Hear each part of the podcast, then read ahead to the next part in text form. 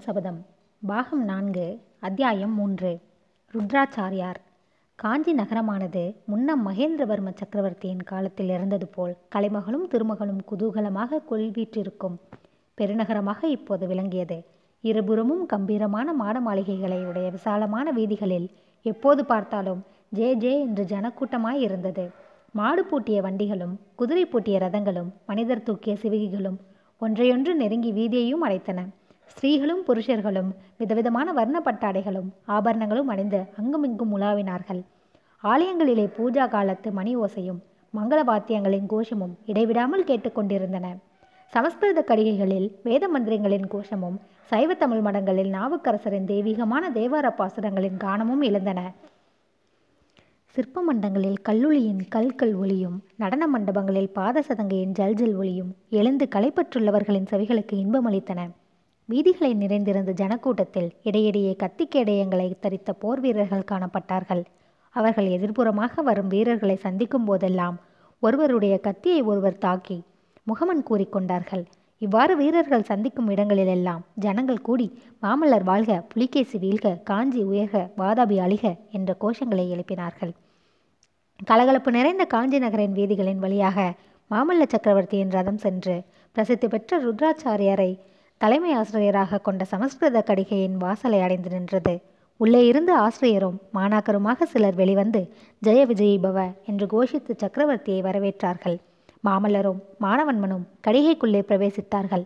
அந்த நாளில் பரதகண்டத்திலேயே மிக பிரபலமாக விளங்கிய அந்த சர்வ கலாசாலையின் கட்டடம் மிக விஸ்தாரமாயிருந்தது.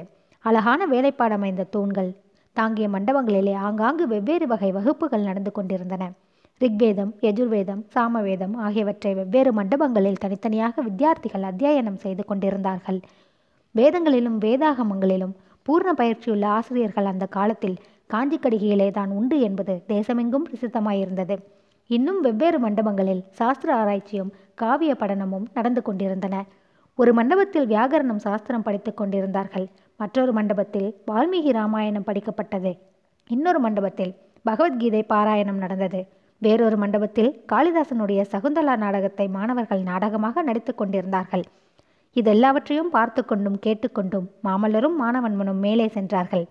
கடைசியாக அவர்கள் வந்து சேர்ந்த மண்டபம் சிறிதும் சந்தடி இல்லாத நிசப்தமான ஒரு மூலையில் இருந்தது. அந்த மண்டபத்தின் மத்தியில் போட்டிருந்த கட்டிலில் கிருஷ்ணாஜினத்தின் மீது ஒரு தொண்டு கிழவர் சாய்ந்து படுத்திருந்தார். தும்பை மலர் போல் நிறைந்திருந்த அவருடைய தாடி நீண்டு வளர்ந்து தொப்புள் வரையில் வளர்ந்திருந்தது. அவருடைய சடாமகுடம் வெள்ளை விளையரென்று இலங்கியது. இந்த கிழவர் தான் அந்த புகழ்பெற்ற சமஸ்கிருத கடிகையின் தலைவர் ருத்ராச்சாரியார். அவர் படித்திருந்த கட்டிலில் அருகில் ஆசிரியர்கள் நாலு பேர் தரையில் உட்கார்ந்து தைத்திரிய உபனிஷதம் பாடம் கேட்டுக்கொண்டிருந்தார்கள் மாமல்லரின் வருகையை பார்த்ததும் அவர்கள் பாடத்தை நிறுத்திவிட்டு எழுந்து சக்கரவர்த்திக்கு வணக்கம் செலுத்திவிட்டு அப்பால் சென்றார்கள். பல்லவேந்திரா தங்களை எழுந்து வரவேற்பதற்கும் அசக்தமாய் போய்விட்டேன். மன்னிக்க வேண்டும். விஜயதசமி அன்று புறப்படுகிறீர்கள் அல்லவா? என்று ஆச்சாரியர் கேட்டார். புறப்படுவதற்கு எல்லா ஆயத்தமும் ஆகிவிட்டது. ஆனால் பாண்டியகுமாரன் இன்னும் வந்து சேரவில்லை. வராக நதிக்கரையிலேயே தங்கியிருக்கிறான். ஏதோ தேக அசௌகியம் சேர்ந்து விட்டதாம். பிரபு பாண்டியன் வந்தாலும் வராவிட்டாலும் நீங்கள் விஜயதசமி என்று கிளம்ப தவற வேண்டாம். இந்த விஜயதசமி போன்ற கிரக நட்சத்திர சேர்க்கை ஆயிரம் வருஷத்துக்கு ஒரு தடவை தான் ஏற்படும். ராமபிரான் இலங்காபுரிக்கு பு படையெடுத்து புறப்பட்ட போது இம்மாதிரி நாளிலே தான் அப்படியானால் ராமபிரானைப் போலவே நானும் வெற்றியுடன் திரும்புவேன் அல்லவா? என்று மாமல்லர் கேட்டார். அவசியம் விஜய கோலாகலத்துடன் திரும்புவீர்கள். ஆனால் அதை பார்க்கும் பாக்கியம் எனக்கு கிட்டாது. குருதேவா அப்படி சொல்லக்கூடாது என்று மாமல்லர் பரிவுடனே கூறினார். அதனால் என்ன? நான் இவ்வுலகை விட்டு மேல் உலகம் போன போதிலும் இந்த காஞ்சையையும் கடிகையையும் என்னால் மறந்திருக்க முடியாது. மாமல்லரே தாங்கள் வாதாபியிலிருந்து திரும்பி வரும் நாளில் நான் தங்கள் தந்தை மகேந்திர சக்கரவர்த்தியையும் அழைத்து கொண்டு இந்த கடிகைக்கு மேலே வந்து நிற்பேன். நாங்கள் இருவரும் தேவலோகத்து பாரிஜாத மலர்களை தூகி தங்களை வரவேற்போம் என்று ருத்ராச்சாரியார் கூறிய போது மாமல்லரின் கண்கள் கலங்கி கண்ணீர் கசிந்தது பாகம் நான்கு. நாவுக்கரசர். ஏகாம்பரேஸ்வரர் கோயில் சந்நிதியில் இருந்த சைவ திருமடத்திலும் அன்று மிக்க கலகலப்பாக இருந்தது. திருநாவுக்கரசர் பெருமான் சில நாளாக அந்த மனத்தில் எழுந்திருந்திருந்தார். அப்பெரியாரின் இசைப்பாடல்களை மாணாக்கர்கள் பாடிக்கொண்டிருந்தார்கள். கண்களில் ஆனந்த கண்ணீர் பெருக நாவுக்கரசர் அப்பாடல்களை கேட்டுக்கொண்டிருந்தார் அவருக்கு அருகில் அமர்ந்திருந்த ஆயன சிற்பியின் கண்களும் கசிவுற்றிருந்தன. ஏகாம்பரேஸ்வரர் கோயிலில் உச்சிக்கால பூஜைக்குரிய மணி அடித்தது. பேரிகை முழக்கமும் கேட்டது. மாணாக்கர்கள் பதில் பதிகம் பாடுவதை நிறுத்தி உணவு கொள்வதற்காக சென்றார்கள். நாவுக்கரசரும் ஆயனரும் மட்டும் தனித்திருந்தார்கள். சிற்பியாரே பத்து வருஷத்திற்கு முன்னால் இதே இடத்தில் உம்முடைய புதல்வி அபிநயம் பிடித்தாள். அந்த காட்சி என் கண்முன்னால் இன்னமும் அப்படியே நிற்கிறது. முன்னம் அவனுடைய நாமம் கேட்டாள் என்று மாணாக்கர்கள் சற்று முன் பாடிய போது உம் புதல்வியை எண்ணிக்கொண்டேன் என்னை அறியாமல் உடனே கண்ணீர் பெருகிவிட்டது என்றார். அடிகளே எனக்கும் அந்த நினைவு வந்தது. அன்றைக்கு நாங்கள் புறப்படும் போது என்னை பின்னால் நிறுத்தி தாங்கள் எச்சரித்தபடியே நடந்துவிட்டது.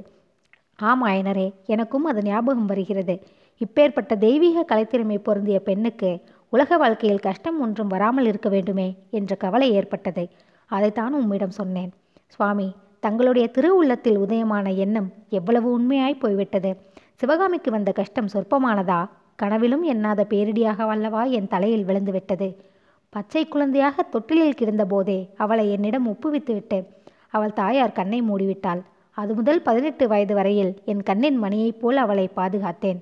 ஒரு நாளாவது நாங்கள் ஒருவரை ஒருவர் பிரிந்து இருந்ததில்லை. அப்படி வளர்ந்த குழந்தையை பிரிந்து இன்றைக்கு ஒன்பது வருஷம் ஆயிற்று இன்னமும் உயிரை வைத்து கொண்டிருக்கிறேன். அடிகளே ஒரு பாவமும் அறியாத எங்களை கருணை கடலான பெருமான் ஏன் இத்தனை சோதனைக்கு ஆளாக்கினார்? நாங்கள் இறைவனுக்கு என்ன அபச்சாரம் இழைத்தோம்? என்று ஆயனர் கேட்டபோது அவருடைய கண்களிலிருந்து கலகலவென்று கண்ணீர் பொழிந்தது. ஆயனரே வருந்த வேண்டாம். இறைவனுடைய திருவுள்ளத்தின் ரகசியங்களை மானிடர் அறிவது கடினம். அடியேனும் என் மனமறிந்து இந்த பூவுலகில் யாருக்கும் எந்த தீமையும் செய்ததில்லை. ஆயினும் இந்த சட உடலும் எத்தனையோ துன்பங்களை அனுபவித்தது. சிற்பியாரே அடியேன் கண்ட உண்மையை உமக்கு சொல்கிறேன்.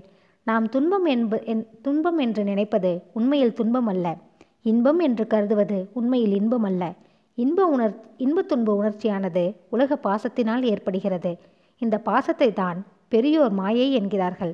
மாயை நம்மை விட்டு அகலும்போது இன்பமும் இல்லை துன்பமும் இல்லை என்பதை அறிவோம். அந்த இறைவனுடைய திருவருளாகிய பேரின்பம் ஒன்றுதான் மிஞ்சி நிற்க காண்போம்.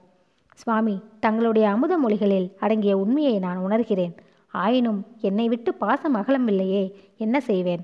பாசம் அகழ்வதற்கு வழி இறைவனை இறைஞ்சி மன்றாடுவதுதான் என்றார் நாவுக்கரசர். நான் மன்றாடவில்லையா? மன்றாடிய எண்ணி இடைவிடாமல் மன்றாடி கொண்டு கொண்டுதானே இருக்கிறேன். ஆயினும் என் மகள் மேல் உள்ள பாசம் விடவில்லையே. ஈசனை பிரார்த்திக்க நினைக்கும் போதெல்லாம் தூர தேசத்திலே பகைவர்களின் கோட்டையிலே சிறையிருக்கும் என் மகளின் நினைவுதானே வருகிறது. இறைவா என் மகளை காப்பாற்று. என் வாழ்நாள் முடிவதற்குள்ளாக சிவகாமியை இந்த கண்கள் பார்க்கும்படி கருணை செய். என்றுதானே வரங்கேற்கத் தோன்றுகிறது. என்ன செய்வேன்? என்று ஆயனர் விரும்பினார். வேண்டாம் ஆயனரே வருந்த வேண்டாம் என்று அவருக்கு ஆறுதல் கூறினார். உளவாரப்படை தரித்த உத்தபர் மேலும் உமது மனோரதம் தான் நிறைவேறப் போகிறதே. மாமல்ல சக்கரவர்த்தி வாதாபி படையெடுப்புக்கு பெரும் படை திரட்டி இருக்கிறாரே. இறைவன் அருளால் உம் மகள் திரும்பி வந்து சேர்வாள். கவலைப்பட வேண்டாம். அதுவரையில் நீர் என்னுடன் இந்த மடத்திலேயே தங்கியிருக்கலாமே. அரண்ய வீட்டில் தனியாக ஏன் இருக்க வேண்டும்? என்றார். அடிகளே மன்னிக்க வேண்டும். பல்லவ சைனியத்தோடு நானும் வாதாபிக்கு செல்கிறேன் என்று ஆயனர் கூறியது வாகீசருக்கு பெரும் வியப்பை அளித்தது. இதென்ன ஆயனரே? போர்க்களத்தின் பயங்களில் பார்க்க ஆசை கொண்டிருக்கிறீர்களா? மனிதர்களின் ரத்தம் ஆறு போல் ஓடுவதை பார்க்க விரும்புகிறீரா? வெட்டப்பட்டும் குத்தப்பட்டும் கால்வேறு கைவேறு தலைவேறாக கிடக்கும் சடலங்களை பார்க்க பிரியப்படுகிறீரா? என்று பெருந்தகையார் வினவினார். ஆயனர் சிறிது வெட்கம வெட்கமடைந்தவராய் இல்லை அடிகளே அதற்காகவெல்லாம் நான் போகவில்லை. என் மகளை பார்த்து அழைத்து வரலாமே என்ற ஆசையினால்தான் போகிறேன் என்றார். இந்த சமயத்தில் மடத்தின் வாசற்புறத்திலிருந்து சில ஸ்ரீ புருஷர்கள் வந்து கொண்டிருந்தார்கள். அவர்கள் நமக்கு ஏற்கனவே தெரிந்தவர்கள்தான். சேனாதிபதி பரஞ்சோதி அவருடைய மனைவி உமையால் நமசிவாய வைத்தியர் அவருடைய சகோதரி ஆகியவர்கள் உள்ளே வந்து நாவுக்கரசரை நம நமஸ்கரித்தார்கள். எல்லாரும் உட்கார்ந்த பிறகு நமச்சிவாய வைத்தியர் சுவாமி விடைபெற்று போக வந்தேன் என்றார். ஆஹா ஊருக்கு திரும்பி போகிறீர்களா? எனக்கு கூட திருவெண்காட்டு இறைவனை தரிசிக்க வேண்டும் என்றிருக்கிறது. மறுபடியும் சோழ நாட்டுக்கு யாத்திரை வரும்போது தங்கள் ஊருக்கு வருவேன் என்றார் வாகீசர்.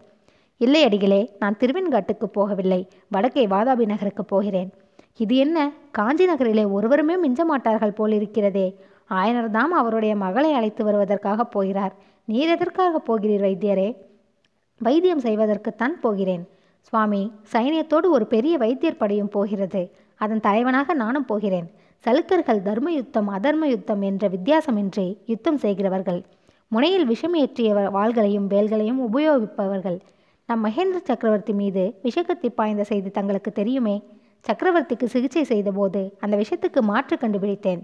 அதன் பயனாக யுத்தத்துக்கு நானும் வர வேண்டும் என்ற பல்லவ சேனாதிபதியின் கட்டளை பிறந்தது என்று கூறிய நமச்சிவாய வைத்தியர் சேனாதிபதி பரஞ்சோதியை பெருமையுடன் பார்த்தார். ஆ இந்த பிள்ளைதான் தேசமெல்லாம் பிரசித்தி பெற்ற பல்லவ சேனாதிபதியா என்று கூறி திருநாவுக்கரசர் பரஞ்சோதியை உற்று பார்த்தார். இவனுடைய முகத்தில் சாத்வீக கலை விளங்குகிறதே. மகோன்னதமான சிவபக்தி பெருஞ்செல்வத்துக்கு உரிவனாக காணப்படுகிறானே. இவன் ஏன் இந்த கொலை தொழிலில் பிரவேசித்தான்? என்று வினவினார். இதை கேட்டதும் நமச்சிவாய வைத்தியரும் அவருடைய சகோதரியும் ஒருவரையொருவர் பார்த்து புன்னகை புரிந்தார்கள். உமையாலும் தன் கணவனுடைய முகத்தை சிறிது நாணத்துடன் பார்த்து குறுநகை புரிந்தாள். பரஞ்சோதியின் முகத்திலும் புன்னகை தோன்றவில்லை என்று நாம் சொல்ல முடியாது. சுவாமி தங்களுடைய திருமணத்தில் சேர்ந்து தமிழ்கல்வி கற்பதற்காகத்தான் இவனை பன்னிரண்டு வருஷத்துக்கு முன்னால் காஞ்சிக்கு அனுப்பினோம். விதியானது இவனை இந்த நிலைக்கு கொண்டு சேர்த்தது. இவனோடு என்னையும் சேர்த்து கட்டி போர்க்களத்திற்கு இழுக்கிறது என்றார். நாவுக்கரசர் பரஞ்சோதியை இன்னொரு முறை உற்று பார்த்துவிட்டு இவனையா விதி இழுத்து செல்கிறது என்கிறீர்கள்? விதியையே மாற்றி அமைக்கக்கூடிய உறுதி படைத்தவன் என்று இவன் முகக்கலை சொல்கிறதே என்றார். தளபதி பரஞ்சோதி அந்த கணமே எழுந்து திருநாவுக்கரசரின் அடிபணிந்து குருதேவரே தங்களுடைய திருவாக்கை ஆசி மொழியாக கொள்கிறேன் என்று சொன்னார். பரஞ்சோதியின் தாயார் அப்போது எழுந்து நின்று வணக்கத்துடன் சுவாமி முன்னொரு சமயம் தாங்கள் திருவெண்காட்டுக்கு வந்திருந்த போது இவள் தங்களை நமஸ்கரித்தாள். சீக்கிரம் விவாகமாக வேண்டும் என்று கூறினீர்கள். அதன்படியே விவாகம் நடந்தது என்று சொல்லி நிறுத்தினாள். என் வாக்கு பழித்தது பற்றி மிகவும் சந்தோஷம் அம்மா என்றார் வாகீச பெருமான் தங்களுடைய திருவாக்கிலே எது வந்தாலும் அது பழிக்கும். கருணை கூர்ந்து இவளுக்கு புத்திர பாக்கியம் உண்டாகும்படி ஆசிர்வதிக்க வேண்டும் என்று அந்த மூதாட்டி கூறினாள். திருநாவுக்கரசர் மலர்ந்த முகத்துடன் பரஞ்சோதியையும் உம்மையாளையும் பார்த்தார். கதைகளிலும் காவியங்களிலும் பிரசித்தி பெறப்போகும் உத்தமமான புதல்வன் இவர்களுக்கு உதிப்பான் என்று அருள் புரிந்தார்.